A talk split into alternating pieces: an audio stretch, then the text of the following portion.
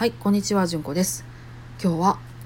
病はどうしようもないっていう表現を読んで思ったことを話します。この表現をどこで読んだかちょっとあの定かではないんですけど、最近やっていうのは覚えてるんですけど、それを読んでね、あ、確かにって思ったんですよ。そうなんです。本当に病っていうのはどうしようもないんですよね。今ね、その病のあの原因が分かったとして、今からそれを取り除いてどうにかなるっていうもんじゃないと思うんですよ。例えばね、えー過労だったりとか、あの、あなた、その食べ物が悪かったんじゃないのとか、ね、あの、そんな不正せばっかりしてとか、ね、えーお酒ばっかりとか、タバコばっかりとか、そんなんあったとして、今それを取り除いたところでどうですかっていう話なんですよ。その原因っていうものを考えるのは、研究者の仕事やと私は思ってるんですね。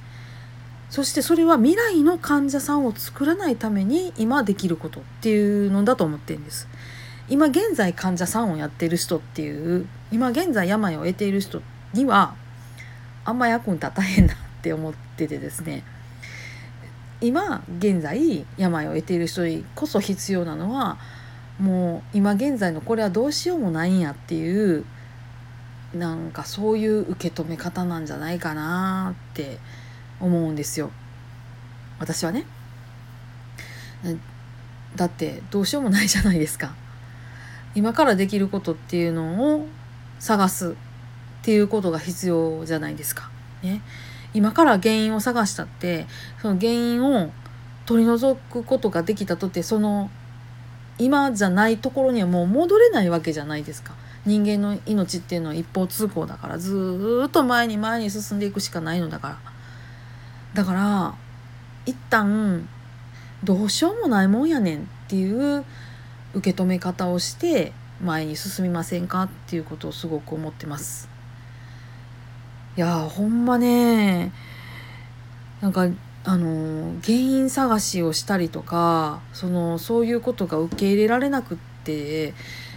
えー、といわゆる治療からドロップアウトしてしまう人っていうのは見たことがあるものとしてはですねそら ちょっとなって思うんですよ。で今現在の医療っていうのはねその病院に行ったらピタリと分かるとかなんか全てがすっきりするっていうものではなくて今までのその試行錯誤の上でできたなんかこうしたらなんとなくうまくいくんじゃない的な感じの集大成なんですよねだから無敵じゃないんですよ医療もだからこそ病を得た人にはどうしようもないっていうところから始めてほしい。それでじゃあ私は人生をどういうふうに生きていこうと思うんだろうかって。今まで病を得ていなかった時の人生のふんわりしたその未来っていうのはもうあの叶わなくなったわけじゃないですか。じゃあ今からどうしようかって考えてほしいんです。そこに何が必要だろうかって。